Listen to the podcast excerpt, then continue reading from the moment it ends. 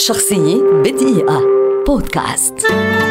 وردة الجزائرية مطربة وممثلة ولدت عام 1939 بدأت الغناء في فرنسا وكانت تقدم الأغاني للفنانين المعروفين في ذلك الوقت مثل أم كلثوم وأسمهان وعبد الحليم حافظ. وصلت إلى مصر عام 1960 بدعوة من المنتج والمخرج حلمي رفلة الذي قدمها في أولى بطولاتها السينمائية. ألمز وعبد الحمولي ليصبح فاتحة أفلام أخرى مثل حكايتي مع الزمان مع رشدي أباضة وصوت الحب وغيرها الكثير.